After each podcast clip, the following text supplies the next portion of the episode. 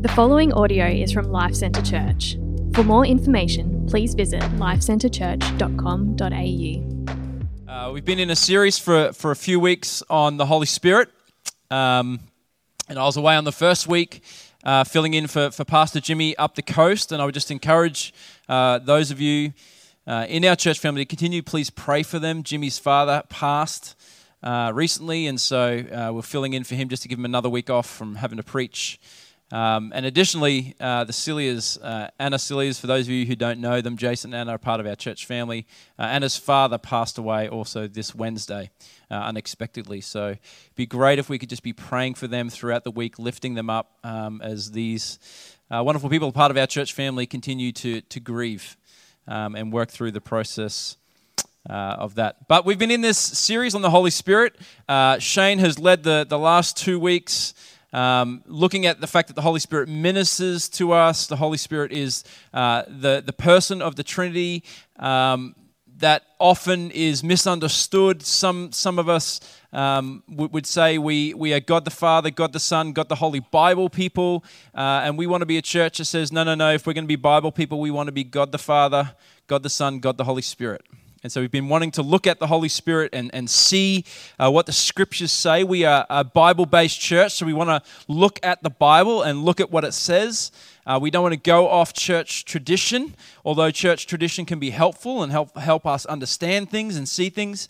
Uh, we wanted to wrestle with, with the book, and as a part of that, we want to avoid certain ditches. And so we've been uh, saying that you know there's kind of like there's extremes on both sides and we don't want to be a church that that lives on either of those. We want to keep wrestling with the bible which means that in a church our size there's going to be different opinions based on how we read the text based on how we wrestle with the scriptures. So because of that if we're coming to it from the bible we want to give grace to one another as we seek to understand the personal work of the holy spirit and so today we're going to look at uh, this idea that the Holy Spirit regenerates.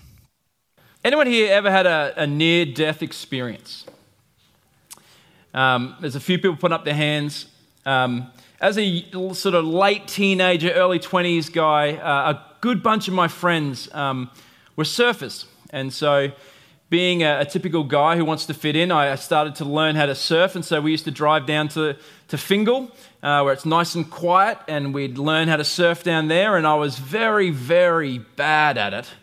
Um, and I was really good at other sports. And so, because I was sort of better than my mates at other sports than them and not very good at surfing, they, they kind of come up with a few things to have a bit of fun with me. So, the first thing that we had, we kind of had this tradition that everyone had to buy a $2, uh, a two litre bottle of Coke, and you had to leave it in the front console of your car uh, right in front of the window so that at you know, about midday after the sun's been beaming on the, the, the Coke all day, you had to scull uh, the whole two hot liters of Coke. Um, so that was fun.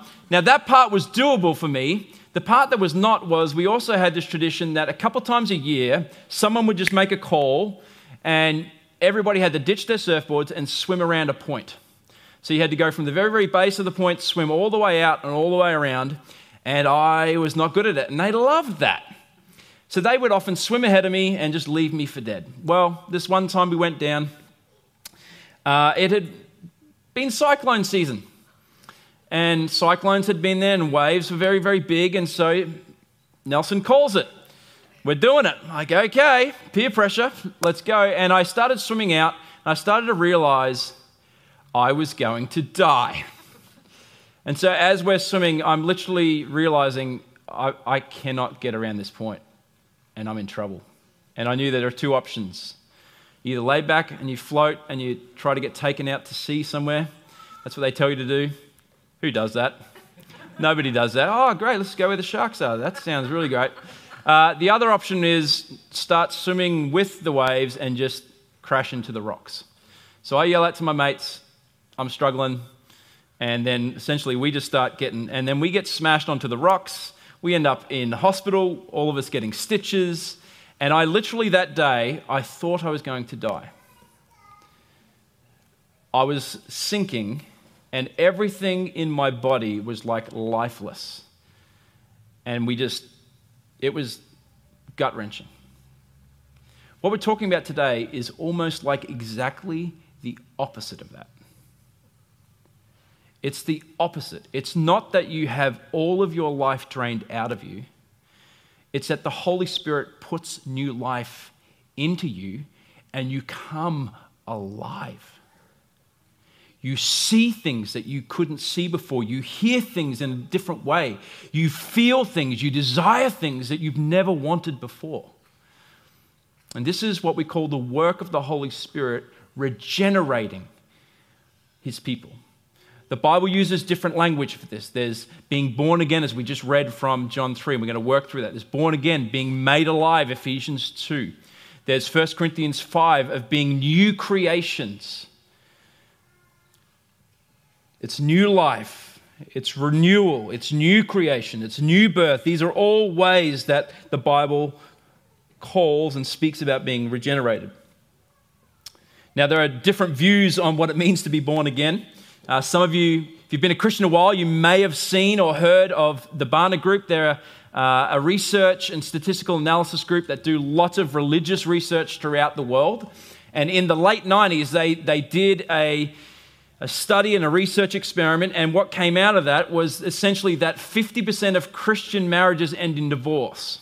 And so a lot of people started to take this data, take, take this analysis, and start saying, see, the church is just like the culture just like the world. Just like the world is at 50% of divorce, so are we. And in this study, there was also racial injustice, greed, all sorts of things.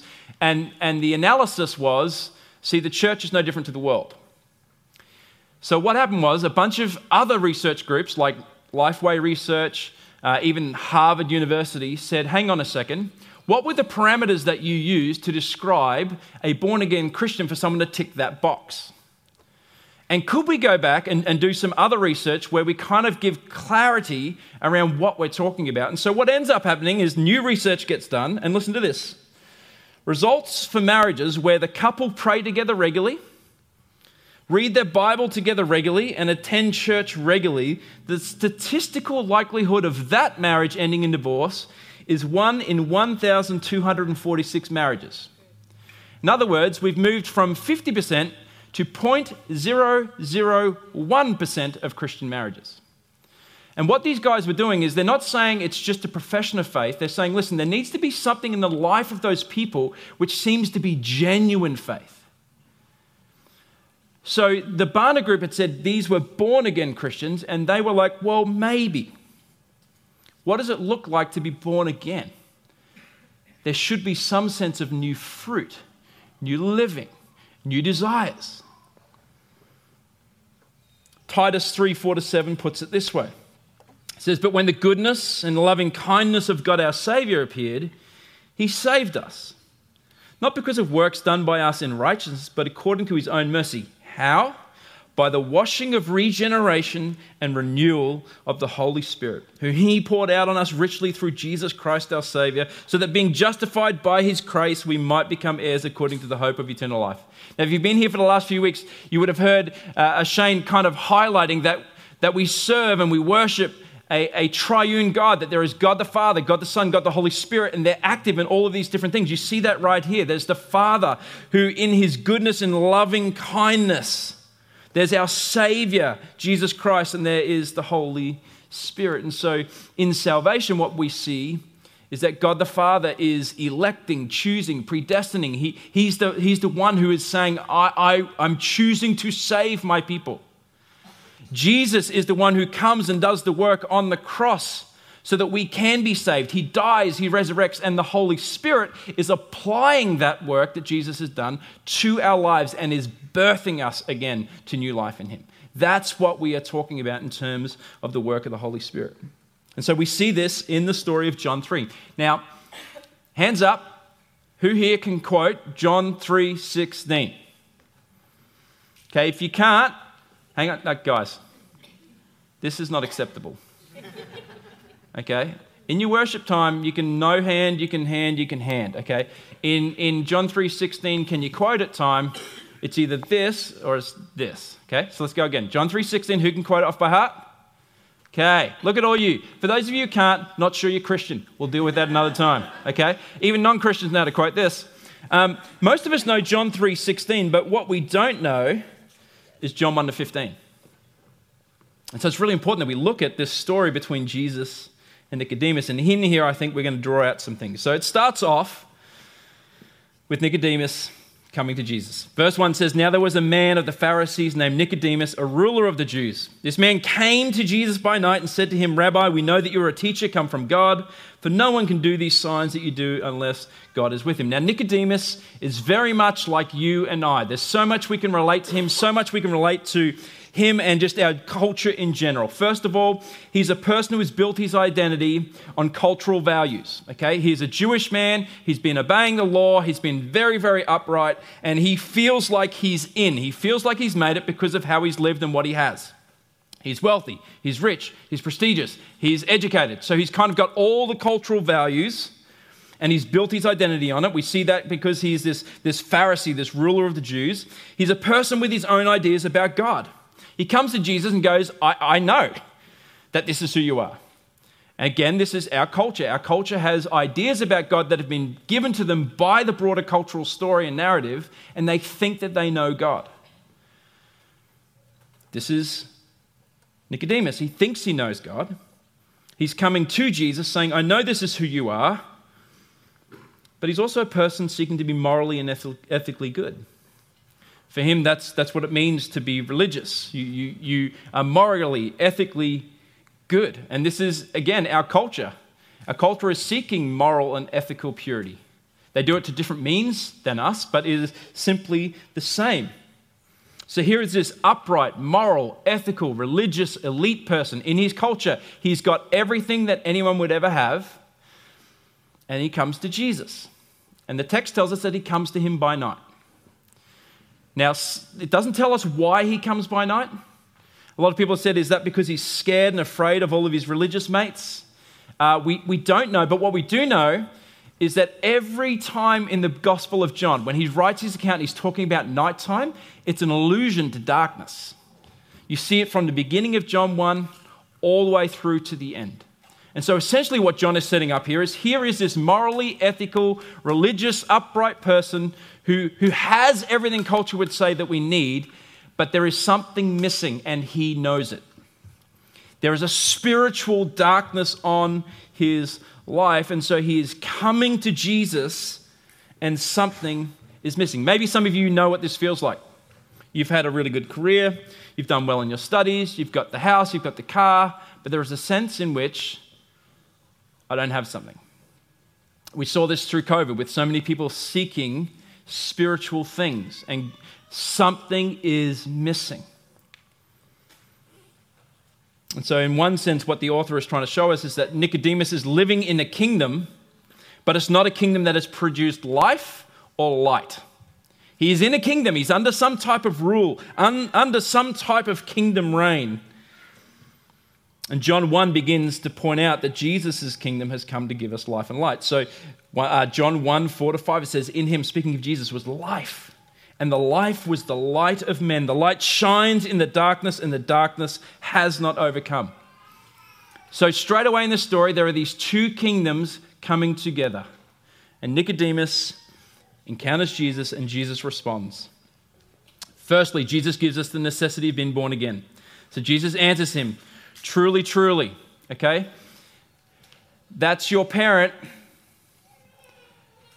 or Dave when he's emceeing, Kylam Lewis. Okay, it's, it's when the parent says the full name. They don't use Lummy, they don't use Lum. Okay, for those of you who don't know me, there's some of my nicknames. Lum's dumb, they don't use that. Um, it's Kylam Lewis. Listen up. I have something important. Listen, I'm getting serious. Jesus is saying something, and he says this multiple times. Nicodemus says, I see things how they are. I see the kingdom of God here. I see the miracles. I see the teaching. I, I see that you've come from God. And Jesus says, You don't see a blessed thing, brother. You don't see anything because you see me as a teacher, which means you are not truly seeing. You claim to see, you claim to understand, but you do not. So listen up. Truly, truly. And then he will say in verse 3 and 5, unless, and then in verse 7, must. This is the necessity to be born again, to be made alive, to be regenerated. Unless one is born again, he cannot see nor enter the kingdom. You must be born again. Imagine a law was passed in, in, in Australia whereby if anyone wanted to get into politics or government, you had to be born in Australia. And then a family come over from Brazil, and the father of the family has been in politics over there for multiple years. He's done multiple terms. He's been looking after an entire state, uh, one of the 26 states of Brazil, and he's very experienced, very, very clever, very, very thoughtful, very, very helpful. And after coming to Australia, bringing their family to Australia, decides, I want to get back into politics. And so comes and tries to get into politics, and people basically are asking, okay, what's your skill set? Okay, that's awesome. What's, what's your education level? Oh, that's awesome. Okay, where are you from? Where were you born? I was born in Brazil. Sorry, you don't get to come into Australian political context. You're out. You're not in. Yeah, but I'll, I'll learn the language. I'll, I'll, I'll learn the language. I'll, I'll, I'll change even our name, our family name, so that, you know, I'll, I'll, become John and my daughter can become Mary or whatever, and we'll, we'll, do, we'll do what's necessary to get in. And it's like, no, sorry, it's not how this works. You have to be born in Australia to hold that office. This is kind of what Jesus is saying. Nicodemus, it doesn't matter what you do. It doesn't matter how much of your behavior you change. It doesn't matter how, how much of the new language you learn. It doesn't matter how better and uh, how much better you can teach. You have to be born again. So Nicodemus, like most of us, would go, okay, well, how do I do that? That's a really it's a really interesting idea. And so, how can a man be born when he is old? Can he enter a second time into his mother's womb? He, he's saying, Well, aren't I already alive? Is this kind of not like when I've conversations, I don't normally have the reborn conversation with my non Christian friends, but often stuff comes and they're kind of like, You're one of those reborns, are you? You know, gets a little bit weird and awkward. And it's kind of like, Aren't we all alive? I'm alive, you're alive. I think what the Christian worldview says is like there seems to be degrees of life. Right? So everybody in this room as a child picked up a rock and threw it. Some of you into bad things, into windows. Uh, our, our parents never once, never once said to us, Oi, don't throw the rock, you'll hurt the rock. No parent has ever said that. They say, Don't throw the rock. Why? Because that rock's going to hurt something else, it's going to hurt someone. Nobody has ever cared about a rock. Nobody's cared about its feelings. Nobody's cared about like it's been out in the sun getting hot. Nobody cares about a rock. Why? Because it's not alive. It's a rock. now, some people, like my daughter, like to cut up rocks and look at different types of rocks, but nobody cares about the rock's feelings. A plant. How many people here have had a plant and you have killed it. Hands up. Yes. Okay, anybody here, keep your hands up. Anybody here killed a rock? No. So, so when someone gives you a plant for the birthday, for your house, and you put it in there and then it dies, there's a feeling that goes, oh, I'm really bad at looking after plants. And then you just buy lots of them for some reason and keep killing them. When I whip a snip, I sometimes snip plants and not weeds. And my wife gets upset because she has told me the difference between the weed and the plant, and I still don't know. Because it's green and it's looking a bit weird, so it needs to go. We can have emotional attachments to plants because there is something in a plant that lives and dies that is different to a rock. We also have animals. We are an animal loving family. We love our animals. We're practically a farm, and I'm trying to stop it happening. Okay? We have lots of ducks. We have lots of chickens. We have lots of birds. We have a dog.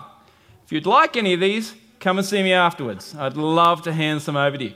Uh, we, we love animals, and in our family, when we lose an animal, unlike with a plant where we go, oh, we often are moved to tears. We had to bury our dog about three, four years ago. I bawled my eyes out. My wife bawled her eyes out. My kids bawled their eyes out. We've never done that over a plant. My wife's close. And I remind her, it's just a plant. Why? Because there's a different degree of life from a rock to a plant, from a plant to, a, to an animal. And same with, with humans, right? There's a difference between even an animal, which we love and cherish and cry and mourn over. When we lose our father, when we lose our mum, when we lose a loved one, when we lose a child, we grieve in a different way. Why? Because there's a different degree of life. And so, what the Bible says is, even within the human construct, there's another degree of life. Ephesians 2 puts it this way it says, And you were dead in trespasses and sins in which you once walked, following the course of this world, following the prince of the power of the air, the spirit that is now at work in the sons of disobedience, among whom we all once lived in the passions of our flesh, carrying out the desires of the body and the mind, and were by nature children of wrath like the rest of mankind. But God, being rich in mercy because of the great love with which he loved us, even when we were dead in our trespasses. So Ephesians wants to say, dead, dead, but made alive. So that says, even when we're dead in our trespasses, because I'm American, uh, made us alive together with Christ. By grace you have been saved. So, so the, the Bible kind of gives us all of these different pictures and metaphors about what it means to, to, to, to come into Christian faith. And there's the fact that we were, we were lost and now we're found. We were blind, but now we see. We were deaf, but now we hear. And the Bible goes so far to say we were spiritually dead, but now made spiritually alive by God. So Jesus says to Nicodemus, Truly, truly, I say to you, unless one is born of water and the Spirit, he cannot enter the kingdom of God. That which is born of the flesh is flesh, and that which is born of the spirit is spirit. Do not marvel that I say you must be born again. The wind blows where it wishes. You hear its sound, but you do not know where it comes from or where it goes. So it is with everyone who is born of the Spirit. So Jesus gives a couple of metaphors here to try and help flesh this out. Essentially, he's saying, like breeds like. Okay, dogs breed dogs. Kinds produce kinds. Cats produce, we're not sure. Evil, I think, is what they produce. Sorry, sorry, no more cat people here. I do love you all. Praise Jesus for them. They will be. I won't say where they will be. You go. Um, um, humans, humans produce humans. Sure, when a few of my kids were born, I thought it was an alien. Uh, and they came out, I was like, what is this? But eventually I was like, oh, okay. I think they're human. Um, but what the Bible says, the Bible goes beyond that and says, sinful humans produce sinful humans. And sin is death. Sin is darkness. And so, as sinful human beings give birth to sinful human beings, all human beings need to be made spiritually alive. So Jesus is saying you're a good moral man by cultural standards, Nicodemus. Uh, you're, you're an educated man. You're a wealthy man. You're a prestigious man. And these may help you in a physical kingdom. But they are nothing, no help at all to you in a spiritual kingdom. Flesh produces flesh. You need spirit to produce spirit.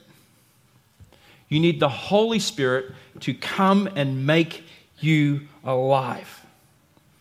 Don Carson says, in this light, Jesus is clearly saying, in effect, what we need is not new men and new women, not new institutions. What we need are new lives, not new laws. What we need are new creatures, not new creeds. What we need is new people, not mere displays of power. Nicodemus, what you need is what was promised in the book of Ezekiel 36 where Jesus was speaking, God was speaking through the prophet Ezekiel, who promised that there would be a day that would come where God would give his people new hearts. Ezekiel 36 says, A new heart I will give you, and a new spirit I will put within you, and I will take out your, uh, your flesh, the heart of stone, and give you a heart of flesh. And I will put my spirit within you and cause you to walk in my statutes and be careful to obey my ordinance. Uh, we have mango trees at our home. And uh, to produce mango tree, uh, to produce mangoes on the trees, you've, you've got to prune. So every like two years, you get a good crop. And so we prune back the trees. Sometimes we prune them too much. We're still kind of learning that. And after about two years, you start to get a whole lot of them. It's awesome. Now, if we wanted apple, apples, doesn't matter how much we prune our mango tree. We will never get apples from the mango tree. Doesn't matter what we do to it. Doesn't matter how much water we, doesn't matter how much we do around the soil. Doesn't matter how much we care for the mango tree. We cannot get apples. Why? Because at its core, at its very root, at its very source, it's mango. To get an apple, we must have a seed which at its core is apple. And that needs to go into the ground. This is what he's saying. For you to have spiritual life, you need spiritual seed. To be born again, to be made new, to be regenerated, you need new seed planted into your heart that produces new fruit in your life. 1 Peter 1 says, Since you've been born again, not of perishable seed, but of imperishable through the living and abiding word of God. That is, that the gospel, the truth about Jesus, comes to you and it gets implanted into your heart and it makes you alive to Him. All of a sudden, you start to see the king like you didn't before. And like our Brazilian friend coming to Australia, seeking to, to hold an office, he can learn the language, he can learn the customs, he can do everything, but unless he has been born, he cannot enter. And I want to say to you, this is actually really good news. Because who's the example held up in this story? It's the most godly, holy person that's probably in their context.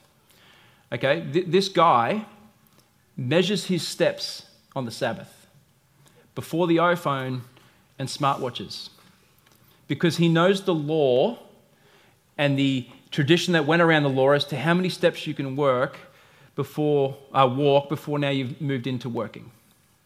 This man knows that if he hasn't said his blessing prayers the day before or three days before, he needs to walk back to the very place he had that meal and go and state the, the blessing prayer again, and he would do that.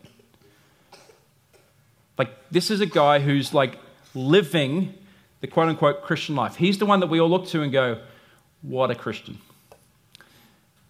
And Jesus goes, Not even that person gets in, which means there's good news for me and you. Because we're not really just elite people, we're broken, fractured people. And everyone is equal at the foot of the cross because everyone needs to be made alive by Jesus. This is good news for me because I know who I am and I know who I am not. I know what I do well and I know what I do not do well. And if, if the way into the kingdom of God is through obedience, I'm in trouble. You're in trouble. It's also good news because it tells me that the Spirit does work in me and makes me new gives me new eyes to see, gives me new ears to hear, gives me new desires and motivations in my heart so that I would actually live differently. So, so as I'm walking through the Christian life, and we're going to look at some of this more next week as we look at He fills us, there's a sense in which there is hope in the gospel because it's not me who has to modify my behavior in all of my own strength. That God, the Holy Spirit, is the one who's doing that work in me. So I have hope because I can't change me so good. Sometimes I can, sometimes I can't, but in general, I'm working hard. But the Holy Spirit wants to come in, and look what he says it, it blows wherever it pleases. You know, uh, we don't know where they are. Perhaps they're standing on some corner of Jerusalem and, the wind's blowing. He's like, Look at the trees, Nicodemus. Look at them. You, you can see it's blowing, right? Look at, look at the dirt that's been, you know, Nicodemus isn't like, Well, you know, I know how that comes about because probably in the Mediterranean Sea there's probably a low right now, and in the Arabian Sea there's a bit of a high. And so no, he's like, yeah, I get the point. The wind is blowing. We don't understand all the mechanics. We don't understand all the dynamics to it, but we see its effects.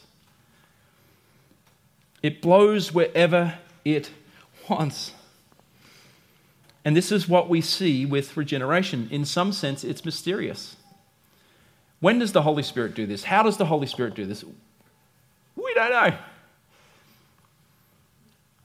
If you've been a Christian for a while, there's probably not a moment that you point back to and go, I know the exact moment where I was made alive. Okay, some of us maybe have a moment where there was some sort of spiritual awakening or something, but most of us are like, I, I just at some point I was a Christian, right? I mean, how many of us are here remember the day we were created and made alive? Like, no one's. I remember. It's like, no, we don't. We don't know when that happened. We weren't involved in when that happened. That just happened. And similar with, so if you're sitting here going, I don't know, if, I don't know when, it's like, that's okay. You're not supposed to. It's not a science. It's not a mathematical uh, algorithm that we're supposed to work out. It's like, what, what we're saying is, but the Bible clearly teaches us that we love God because He first loved us. That the Spirit came and made us alive to Him and opened up our eyes. And Nicodemus is sitting here and he thinks he can see, but he can't. We are first and foremost Christians, first and foremost followers of Jesus, first and foremost sons and daughters of Jesus the King, because the King loved us and because his Spirit came and made us alive, regenerated us, renewed us. And now we see the King and his kingdom. Now we enter into a relationship with the King and the kingdom. This is what Jesus kind of does at the end here. He, he points back to himself. Nicodemus said, How can this be? And Jesus answered, like, hang on, aren't you the teacher of the law? Don't you know your Old Testament? And you don't understand these things? Truly, truly, I say to you, we speak of what we know and bear witness to what we have seen, but you do not receive our testimony. If I've told you earthly things and you do not believe, how can you believe if I tell you heavenly or spiritual things? No one has ascended into heaven except he who descended from heaven, the Son of Man. This is Jesus pointing to himself. And as Moses lifted up the serpent in the wilderness, so must the Son of Man be lifted up, that whoever believes in him may have eternal life. So, what he does is he goes, Hey, religious elite guy, scholar, you who know the Bible really well, let me take you back to an Old Testament story of which you know well, but you don't know. There's a part of the story of the Old Testament where they've gone through the wilderness and there's been these these moments where they just keep whinging, keep complaining, keep grumbling. God has been providing for them food, He's been providing for them water, He's been providing them with shoes that don't wear out. And, and so they get into this situation now where God's like, all right, I'm done. Snakes come in and snakes start biting the people of Israel, and people start dying. And so they come back to Moses and go, We realize we were wrong. We've been grumbling, complaining. Please ask God to save us. And so God says, through Moses, or to Moses, okay, what I want you to do is I want you to get a bronze snake, I want you to make it, I want you to hold it up on a big stick. And tell the people that if they get bitten by a snake, which is poisonous, and it's going to cause them to come to death, tell them to look at the tree. And as they look at the tree, they will experience life. Moses, I'm about to go to a tree and I'm going to be raised up and I'm going to hang there. And in many ways, I'm going to be like that bronze snake. The one that brings death, I will take that. And as they look to me, I will give them life as I take their death. This is what Jesus has done. And Jesus says, Look to me. Keep looking at me, because by my death they will have life. And so if you're here and you're like, I don't know whether I am or not, just keep looking at Jesus. Because that's how the Holy Spirit does it. And keep allowing yourself to be at church or in life group in places where you hear the gospel, the truth of God's word. And the Holy Spirit brings you to life. You can't make yourself believe. You can't do that. But He can. And we'd love to pray with you. If you're like, I don't think, I, I don't think I've experienced this, we would love to pray with you and ask that God would do that. And the awesome thing about this story is Nicodemus cannot see. And Jesus is like, You cannot see, you cannot enter. But if you go to the end of John, who's involved in helping ask for Jesus' body from the cross so that they can give him a burial? It's Nicodemus. Nicodemus in the beginning, it's telling us that he's in the night He's got darkness. And at the end, he comes out and all like, I see him. I want him. I honor him. And I'll put my life on the line for him. If you read the story of Nicodemus, he comes alive to Jesus. And at the end, he is so in love and so focused on Jesus that he will go anywhere and do anything for this Jesus. And it's a great story. And in many ways, if you're a Christian, this is your story.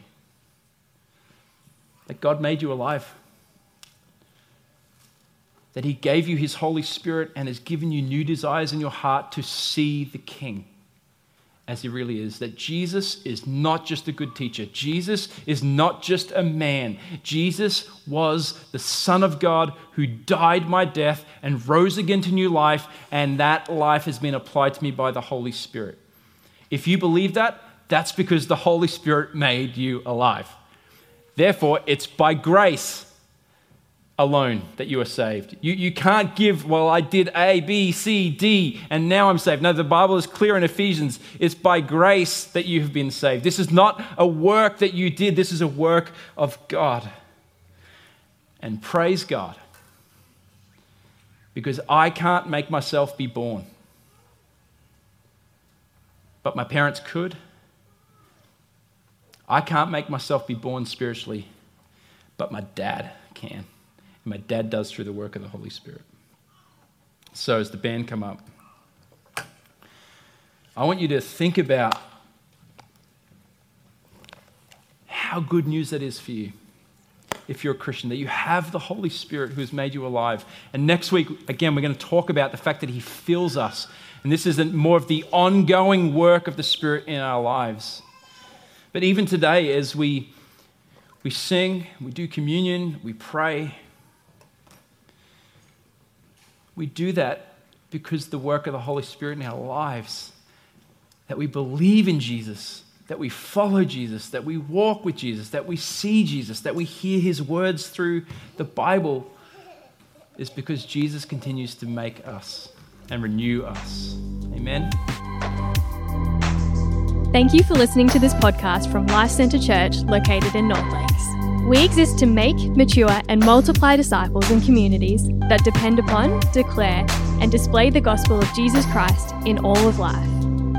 If you would like more information about us, please visit lifecentrechurch.com.au. We provide our podcast free of charge. Please feel free to download the content and share it with others, but please do not edit or alter the content in any way without the written permission from the leadership of LCC.